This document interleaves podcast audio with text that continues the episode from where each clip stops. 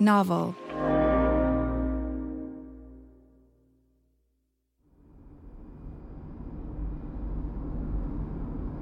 One night, Dirty Buddha and their friend Pop were driving to a Wu Tang show in Staten Island when ODB decided to change up his look. We had a show going in Staten Island, you know, and we wanted to perform. But Dirty didn't really want to be out in Staten Island like that with his face just showing at that moment for some reason. It wasn't nothing bad or nothing like that. He wanted to have that Wu Tang look from the first video of Protect Your Neck. So he went and got the stockings and everything at the store. The cops saw him putting it on and whipped the car around. Whoop, whoop, and threw us to the ground. Didn't care, took his keys off him, started searching his car, and found the gun under the seat. The gun was illegal. He was facing jail time. And in the blink of an eye, Dirty had put his whole future at risk. But at that moment, ODB was lucky he had such good friends. We both went to jail, but being that I was with somebody who had a gun in the car and I was on probation already for another case, I had to go do time. Because his friends took the fall, ODB got to be there for the rise of the Clan instead of locked in a cell. Buddha served eight months in jail while Pop paid an even steeper price.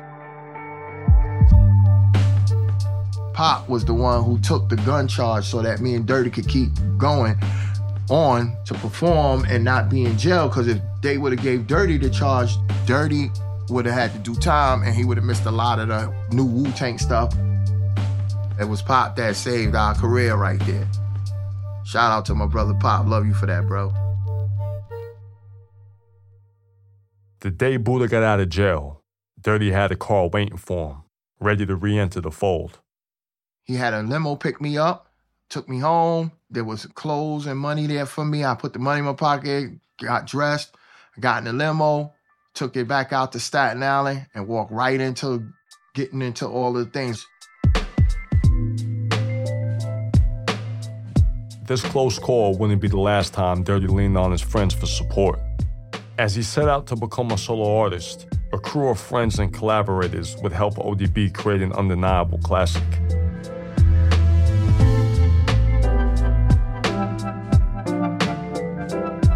From USG Audio, Novel, and Talkhouse, this is ODB, a Son Unique. Episode 3 The Zoo.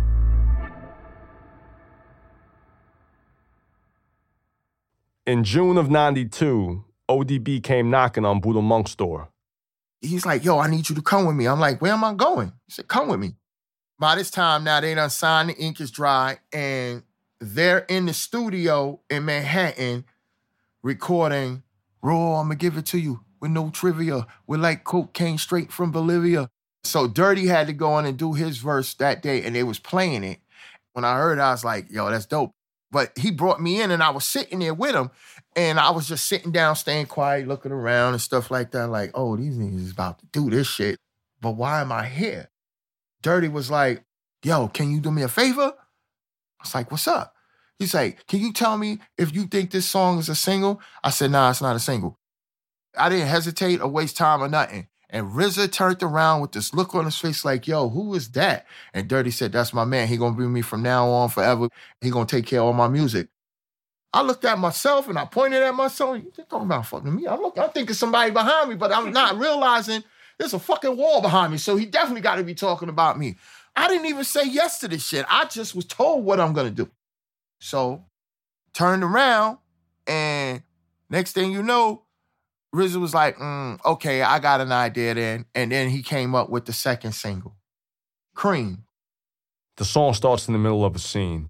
Raekwon is keeping an eye out for the cops while he sells work, and then Method Man appears with a mantra that will become one of the most iconic lines in the history of rap music. Cash Take rules you on the everything national around me. Cream, get the Here we, money. here we go. dollar, dollar Check bill, this shit. yo. Yeah, I grew up on the crime side, the New York Times side. Staying alive was no job. Cash Rules Everything Around Me was a street anthem and the perfect follow up to Protect Your Neck. RZA put his soulful touch on the production, laced in a breakbeat with a hypnotic piano loop from Charmel's 1967 song, As Long as I've Got You. Protect Your Neck exploded them onto the scene, but Cream made them the biggest thing in hip hop. Wu Tang is for the children, and that song just let it be known that no matter what, you got to get bank in this world. And to be nine years old when I first heard that was educational, man. They weren't sugarcoating the world. They was telling you what the world is about. You know what I'm saying? And money makes this world go around. And that was like a, a fundamental financial education and teaching from Wu Tang. Wu Tang were making waves on the underground hip hop radio shows. Their freestyle showcased each member's distinct personality, like this from Meth. Check it. Representing Staten Island. We about to do this. Check this shit out. I swing funky rap routines and tap your jaws. Dirty had even appeared on radio shows by himself, like the Pioneer and Stretch Armstrong and Bobbito show at Columbia University. Yeah, I'm the old dirty bastard from the Wu Tang Clan, you know what I'm saying? Getting ready to wreck shit on that mad, mad, mad, ruthless, rugged, and raw type shit, you know Now, where'd you just go? You did pee-pee? yeah, man, had to let that shit out. All right, so for the listeners that don't know, this is a song who rhymed with Prince Rakeem about a year ago.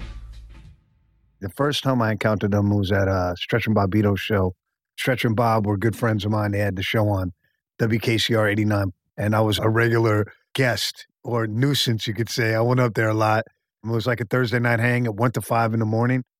Dante Ross was an A&R at Elektra Records, who signed some of their hottest acts, like Busta Rhymes and Brand Nubian. At the time, Wu Tang was closing the deal with another label, but Dante got the scoop there was another opening with the crew. Protect Your Neck was out and it was buzzing. And um, I had a friend, Matty C, who worked at Loud. He told me that they were going to sign to Loud, but he hit me to the fact that they were all free agents outside of their Loud deal. And the Loud deal wasn't even closed yet. I was in my house. I was going to go out and I tuned in to Stretch and Bob and they said, Old Dirty Bastard was going to be on. And I was already intrigued by him and I just jumped in the cab to go meet him. I had carte blanche, so I just headed up there, showed up to meet those cats. They didn't have any jewelry on. I thought that was ill. They were just real grimy, like army coats and Tims. And RZA was very charismatic, commanding. I was impressed by him. He was obviously a really smart, sharp guy who had done his homework on a lot of shit. We just started talking. Like he knew exactly who I was. I was like, yeah, come see me. I want to rock with y'all. We set up a meeting and they missed the first one. And they came to the second one. And I think it was Dirty, Mookie, RZA, and I think that was it. Dante told RZA that he would make Meth and Dirty into the next big rap duo, like EPMD. But RZA had his own idea in mind with Elektra. He was very matter of fact, like, yo, that's an ill idea, but I'm gonna put meth on Def Jam. But you got all the gods, so I think this is a good place for Dirty. And then he looked on my wall. I didn't have any plaques, and he said, I'm gonna put the first gold record on your wall. And his words were prophetic. You gotta understand, at that time, Wu Tang was doing something unheard of in the music business, signing members to different labels as solo artists. By doing this, the clan would have a grip on the entire industry. And RZA was masterminding all of it. From negative experiences in the industry as a young man, RZA had matured into a general who understood the making of great music was only one piece of the puzzle. We gotta be in control. People out there want to get a deal. When they give you a deal, don't forget the word deal. You're making a deal. I say, in order to make a deal, you gotta give something to get something. If you don't understand your deal, you're gonna lose. And that's what happened to me the first trip. What I realize now in retrospect is that he was planning all this stuff ahead of time, and he really had no time to waste. They were like rolled out as the Avengers or the Super Friends of rap. Each one had like a distinct personality, so they don't cancel each other out. Anything that was put forth by the RZA comes with a game plan, and you'd be stupid to fight that game plan. Here's Buddha Monk again. I knew what was going to be the situation for everybody. Because one day RZA sat with me and told me before everything happened how the deals were going to fall, and they fell just the way he said they were. I did work with a lot of guys who were five percenters. He knew that I was about my business and that um, I had formidable training working with the gods. So anything that arose wasn't going to trip me out at all. I think he knew that he could entrust Dirty to me and that I would not pollute his messaging or try to do that. For RZA, it was crucial for Dirty to team up with someone who would protect the integrity of his individuality as a five percenter. The spirit that drove him as a god and as an MC were one and the same. As an A&R guy, you never want to have to do too much. And what I mean by that is you don't want to have to make someone great. You kind of just want to guide them along and encourage the awesome things that are there as opposed to being intrusive. If you have to get too involved, you probably shouldn't sign that group in the first place. I thought he was the guy who could do hooks. But it was ODB's demo of songs for his album that made it undeniable. When I got the demo, Brooklyn Zoo and Shimmy Shimmy are on the demo. What Dante had in his possession was the genius of Old Dirty Bastard on full display. His voice contained multitudes. On Brooklyn Zoo, he introduces himself as the one man army A Son. He laces his lyrics with the teachings of the 5%.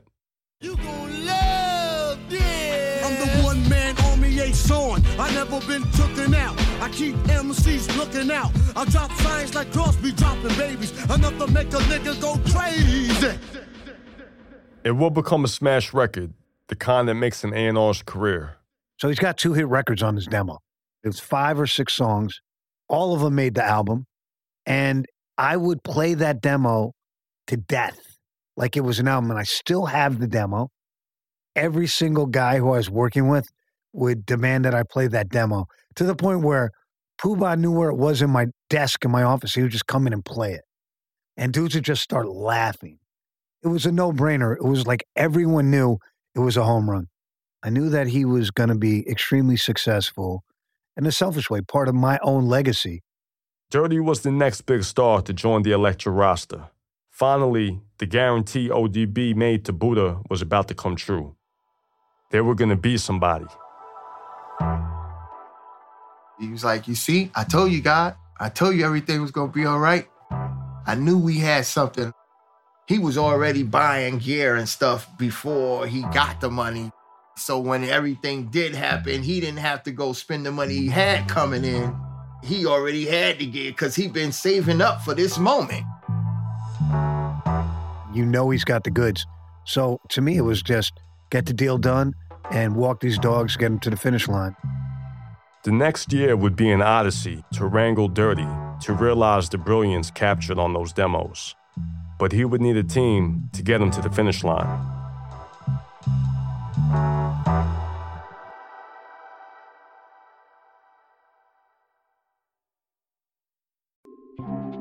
A young correctional officer He said it was the most dangerous prison in California. forced to make a choice fulfill his oath or back his fellow officers. Recognize the badge of my office. I'm Sukey Lewis from KQED Podcasts comes On Our Watch Season 2, New Folsom. A story about who gets hurt when the system that promises to keep us safe is bent on protecting itself. Find it wherever you listen to podcasts.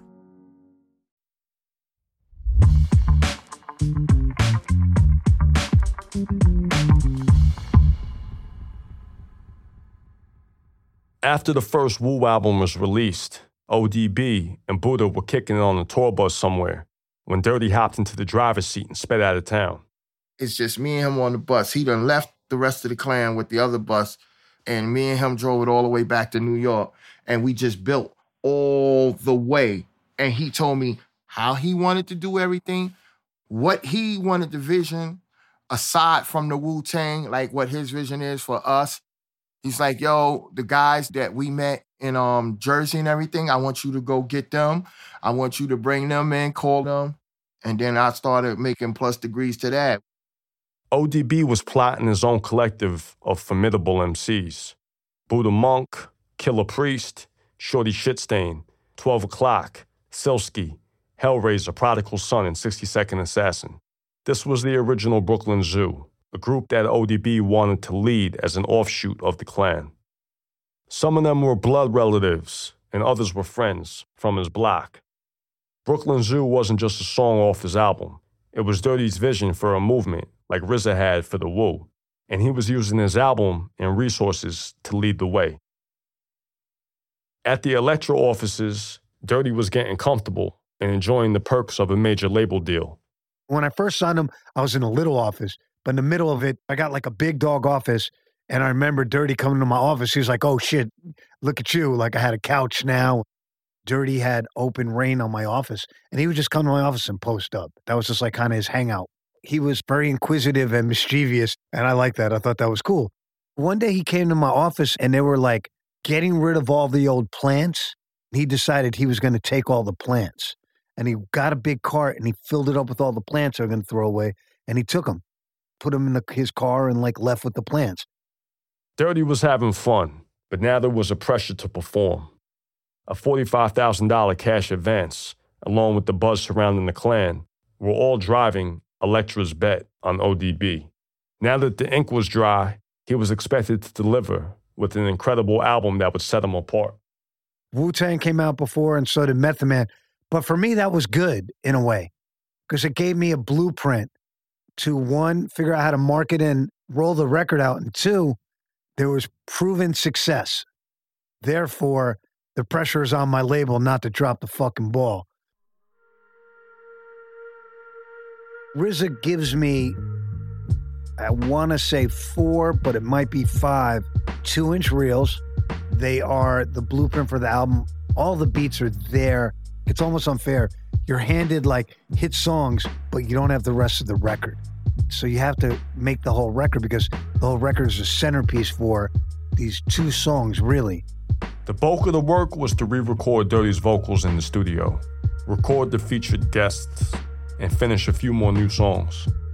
And remember, all of this was happening while The Wu was still going full steam as a group. Dirty was juggling shows, press, parties. It was a lot, and Buddha wondered if it was too much for him to manage. You know, like, yo, Buddha, I want to do this, but I got to fly out for five days. So, yo, you got to take care of all of this shit while I'm gone. So I had to get in and get everybody in the studios. He would tell me what tracks to put people on.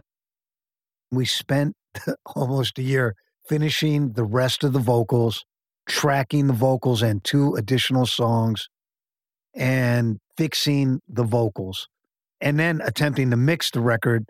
When I came in, all that dirty had on his plate that he had to take care of, a lot of it fell on me to take care of it.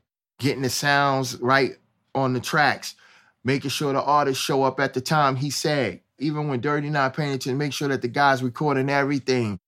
If you haven't put it together yet, Buddha Monk was ODB's right hand man, a trusted confidant who could keep the operation running smoothly. But that meant Buddha also had to navigate Dirty's unpredictable workflow. Sometimes Dirty was locked into finishing a song, and other times his attention was scattered between Wu Tang, girlfriends, and enjoying life on his own terms. He would leave, and I would have to stay there to watch the boy. At the same time, I would still try to keep stuff moving along because I knew that Dirty not coming back today. He got a girl on his arm and he walking out this door. It's not happening. Buddha never knew when the inspiration would strike ODB. You just had to be ready for it. I would get the phone call like, yo, we going to the studio today. Tell your earth we're gonna be gone for like three, four days because we locking out. We do we doing a lockout? I was like, okay, but at that time I didn't know what a lockout was.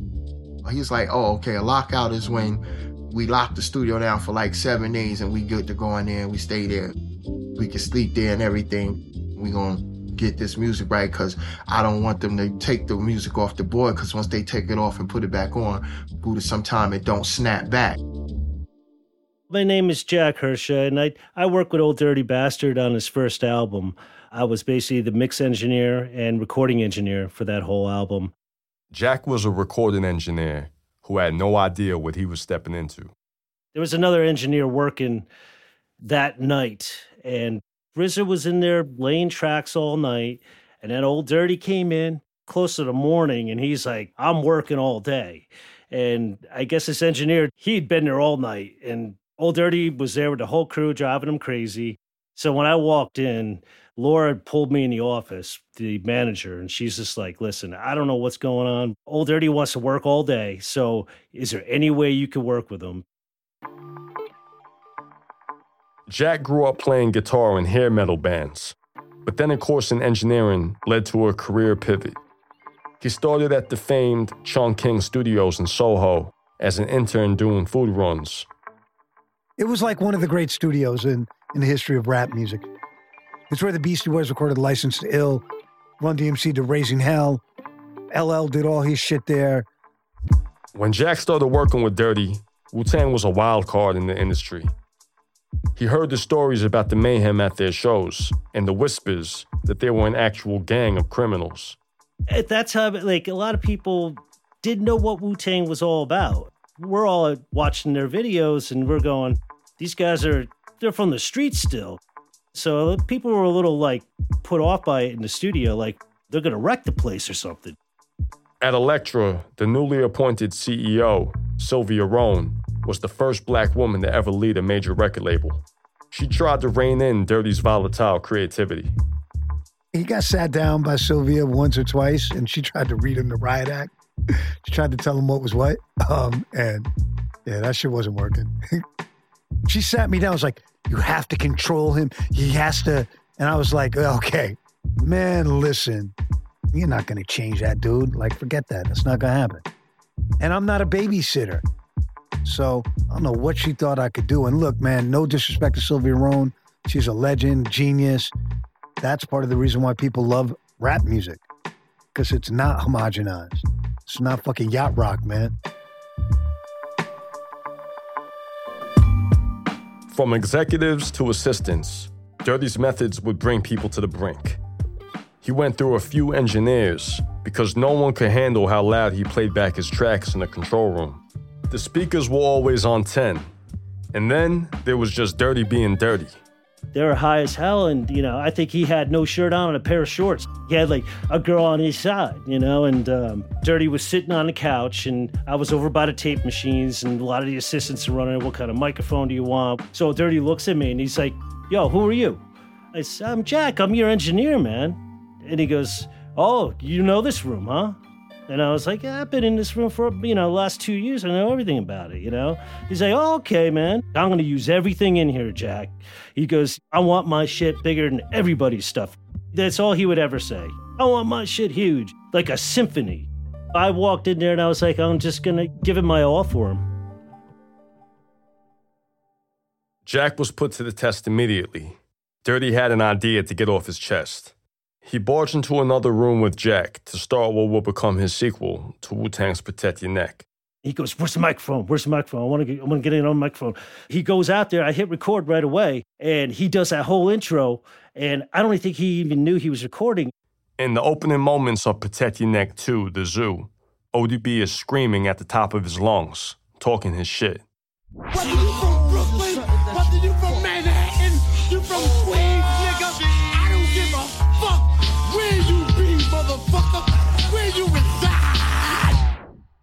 Buddha looked over at me, and I stopped tape because he didn't go into the verse.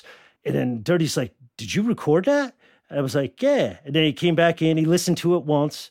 He's like, all right, we're gonna go over that. And I think I told him, I said, no, man, don't go over that, man. I'm gonna go on a different track or something. And they said, let us listen to that again.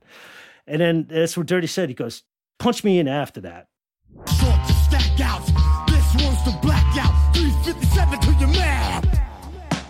And they kept that. But that was one of those things that he would have those, his voice would crack or something in there, you know, and it would be like, dude, you're never gonna be able to do that again. Jack was dope. And Dirty didn't want nobody but Jack. I would say, Jack, I wanted to sound like such and such and such and such, and he couldn't get what I was trying to say. But Dirty would be like, I want to sound like Bobby Brown with a little bit of uh, Patti LaBelle. And Jack was like, got it. And I'm looking like, did he just get what Dirty said? Because I didn't get it. But Jack and him had that chemistry. He was a Caucasian guy, but he he was terrific. Jack was everything you wanted in an engineer.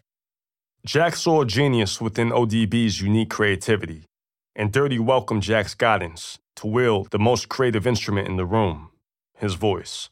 I was like, dude, you got to lay off that mic when you start screaming and get some, you know, mic technique, like moving off of it. You can project yourself a lot better. He started to listen to me. And I remember about three, four songs in, I went out into the live room to adjust something on his microphone or something. And he's like, Jack, I got it, man. I know how to hear myself now. He would listen. He was crazy, but he would listen because he wanted his stuff to be different. He wanted to project. As a performer, I mean, his chest, it was like he had this huge breath, like when he would sing those parts and stuff like that. His voice was huge. He could have been an opera singer. I mean, he had that kind of tone and that kind of breath to him. Over weeks and months, Jack helped Dirty piece together the fragments of his masterpiece. Even through wild nights in the studio, they stayed the course. It came down to everybody in that whole session passing out and beer bottles in every corner. And I think there was one light on over the console still working, and it was just me and Dirty there. And I think there was a 40 ounce bottle like in every corner around us. It just looked like um, all the sailors were dead behind you, and you were the only ones alive on the ship still. You know, it's like one of those deals. Jack saw the star in ODB. He knew there was a lot riding on the success of his album. I gave him everything I had. I wasn't going to just go in there for a paycheck and get out of there or something like that and try to slip by. I was there for him. And I wanted his shit to come across different. Dirty said, hey, man, we're going to work with you for the rest of this album. With Jack at the boards and Buddha holding it down, the conditions were right for Dirty to create a defining body of work.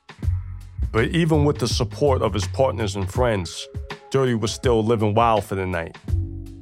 And at any moment, he could bring the drama of his life into the studio and onto wax.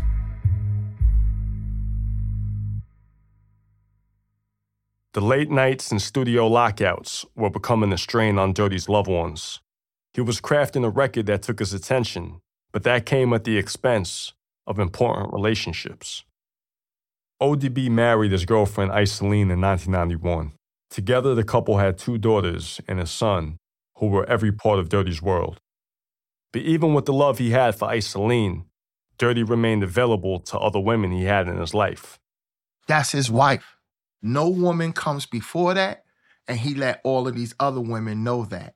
You understand what I'm saying? It wasn't like he told this girl, yo, I'm gonna be with you, I love you, this and that, that, and that. Nah, I love you after I love my wife, is what he would tell them.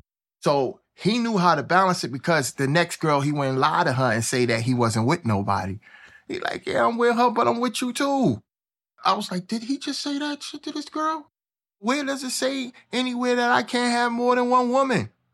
It was his way of saying, I want to live my life the way I want to live it. And so he did what he wanted to do. All of this would come to a head at a recording session when Dirty asked for Icelene to visit the studio. She was ready to unload on him, and Dirty turned on the mics. Going down was the moment that I knew that he was the baddest low fo, low down motherfucker that there ever could be in hip hop.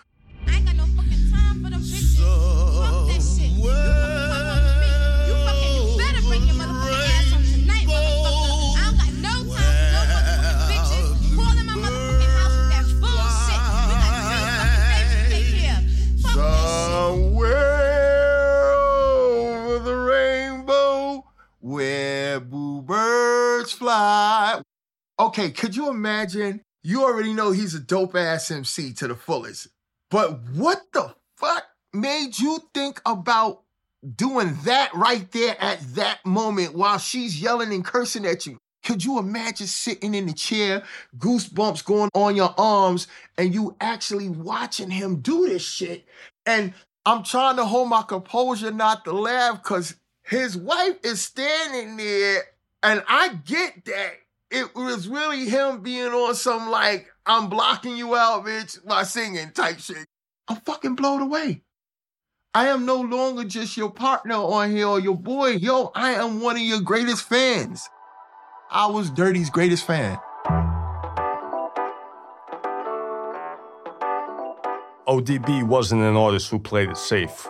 If he felt something deep down, he acted on it, and some part of him wanted to capture this reality. It was part of the vision that he wanted to share with the world. Performing came natural to Dirty. He was still that kid singing in the house with his mom and family. But he was also trying to make his mark on his album as a producer. He was messing around with the ASR drum machine that RZA used, and then he bought his own. He's got this machine, and I said, "What you doing?" He's like, "Yo, bro, I love them um, and everything and all that, bro. But there's no way in the world I'm not gonna put a track on this album." where I'm making all the money for it. Cause this would be a new stepping stone. Cause RZA told me I be giving him ideas, but sometimes it sound weird to him. So I need to learn how to make the beat so I can give him an idea of what I'm looking for. That evening, Buddha and ODB were watching a film, A Rage in Harlem, when Dirty heard something. Well, gentlemen, uh, I'm prepared to go 10,000 apiece. What? It was in a tense standoff between the villain Lester a gangster named Slim, and Slim's girlfriend, Imabelle. In the scene, a deal's gone south, and Lester strong arms Slim and Imabelle. You boys got to turn it into cold cash. Now, there's only two people who can do that, and I'm one of them. I suggest you take my offer. Lester, you trying to cheat us, you cheap bastard. Hush up, baby girl. I'll handle this. Lester, you trying to cheat us, you dirty bastard. At that moment, a light bulb went off. So when Dirty heard that, he was like, You dirty bastard. He reversed it again, you dirty bastard. Then he plugged the two cords in, he sampled it into the ASR, and he said, You dirty bastard. he left it like that, and then he got the part where the guy was like, No, no, ah, ooh, ooh, ooh, ooh. and he threw that in. After he did that, he took the bait because he liked 808s. This one was like an 808 tom. He would doom, doom, doom, doom, doom, doom, doom. Then he did doom, doom, doom, gloom, doom, doom, doom. Lady, tell me why, tell me so. I ask you to go high, you tell me to go low. That drum pattern will become the foundation of the stomp, a rugged track in line with the rest of the album's grimy sonics. And had you dirty bastard. And then he was like, I'm the original G.O. Before he did that, he was like, you see my pinky, you see my thumb. I said, no, no, no, no, no, that's too fast for it, God. We gotta get dirty and stinking now, cause you don't you don't call it. You said you a dirty bastard. I need you to be dirty on this. And then he said, Get you ready to party. Party along with me. Sing a song. Sing the song with me. And then I was like, yeah, like that. And then all of a sudden, we go to the studio and he got the whole run. Lady, tell me why, tell me so. I asked you to go high, you told me to go low, so I go low. Taste the shit, taste the shit, I like it. I'm like, yo, this joint is crazy. So the next day, he showing me how to use the machine and I made a beat that he wanted to use on his next album. So when he realized that I could make beats, he gave me the ASR. Sometimes it seemed like Dirty was making it up as he went, but there was an artist at work. ODB wasn't Brian Wilson making pet sounds or a young Dr. Dre dialing in every fader at the boards. He worked on instinct and embraced the edges. Towards the end of the recording sessions, ODB pulled out all the stops and got the Brooklyn Zoo crew together to finish what he started on that first day with Jack Hersca. And the guys were always around the studio anyway, ready for a moment like this to make some noise. With Dirty as the ringleader, they jumped in to protect your neck too, the zoo. We all got in the room and the whole Brooklyn Zoo was there to finally do this song that we was waiting for. He had mad pizzas, he had champagne, we had beers, we had Hennessy and everything, and everybody getting their fire water, they weed, everybody getting their groove on, and then all of a sudden. Stack out. This one's the blackout. 357 to your man. Dirty, can you hear me? Rollers I'm inflicting. It's that G-type slang that makes this real sickening. Ignite the styles, I got my hand on the trigger. Starts from the smallest and hits the bigger nigga. Yo, so when I did my part, everybody like, ooh, okay, that's how you come in. Then the other one would go, ooh. But when Dirty got on and said, woo, bang, flip the scripting, coke the up sniffing, you the one who's riffing, I'm not OP, say that old shit for Andy Griffin, yo. Just when I thought we all had it, this nigga came one day and he destroyed the track. And then they let 60 close it out, and I was like, oh my God, oh my God. Protect Your Neck 2 was pure ODB. A grimy beat, ad libs coming from all directions, and unpredictable energy. Dirty was conducting a creative storm, and the result was undeniable. Dirty was making his own beats, formed his own group, and recognized the power in what he was building. What might have looked like chaos from the outside was actually all part of his process. ODB let others into his world, but this was only half of the journey. The studio stories were nothing like the wild scenes at nightclubs or the label drama that he would stir up leading up to the album's release. Up next on ODB, A Son Unique, a Mexican standoff, a meltdown, and more put Dirty over the edge. Dirty was a wild motherfucker before Fame and Fortune. When Fame and Fortune showed up, he was that much wilder. All bets are off.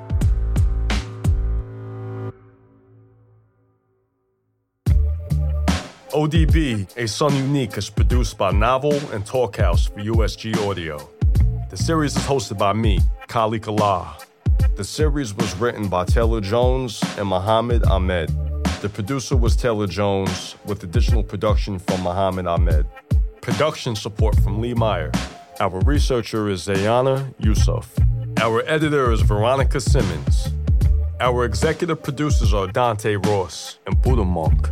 Georgia Moody, and Max O'Brien for Novel, Josh Block for USG Audio, and Ian Wheeler for Talkhouse.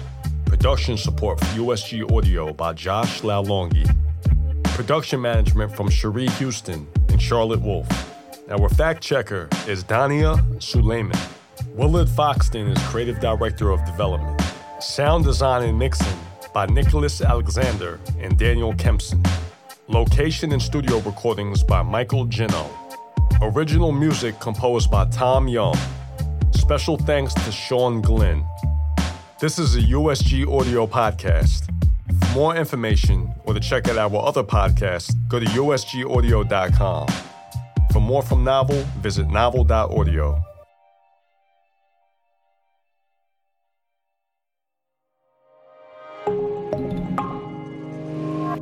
Novel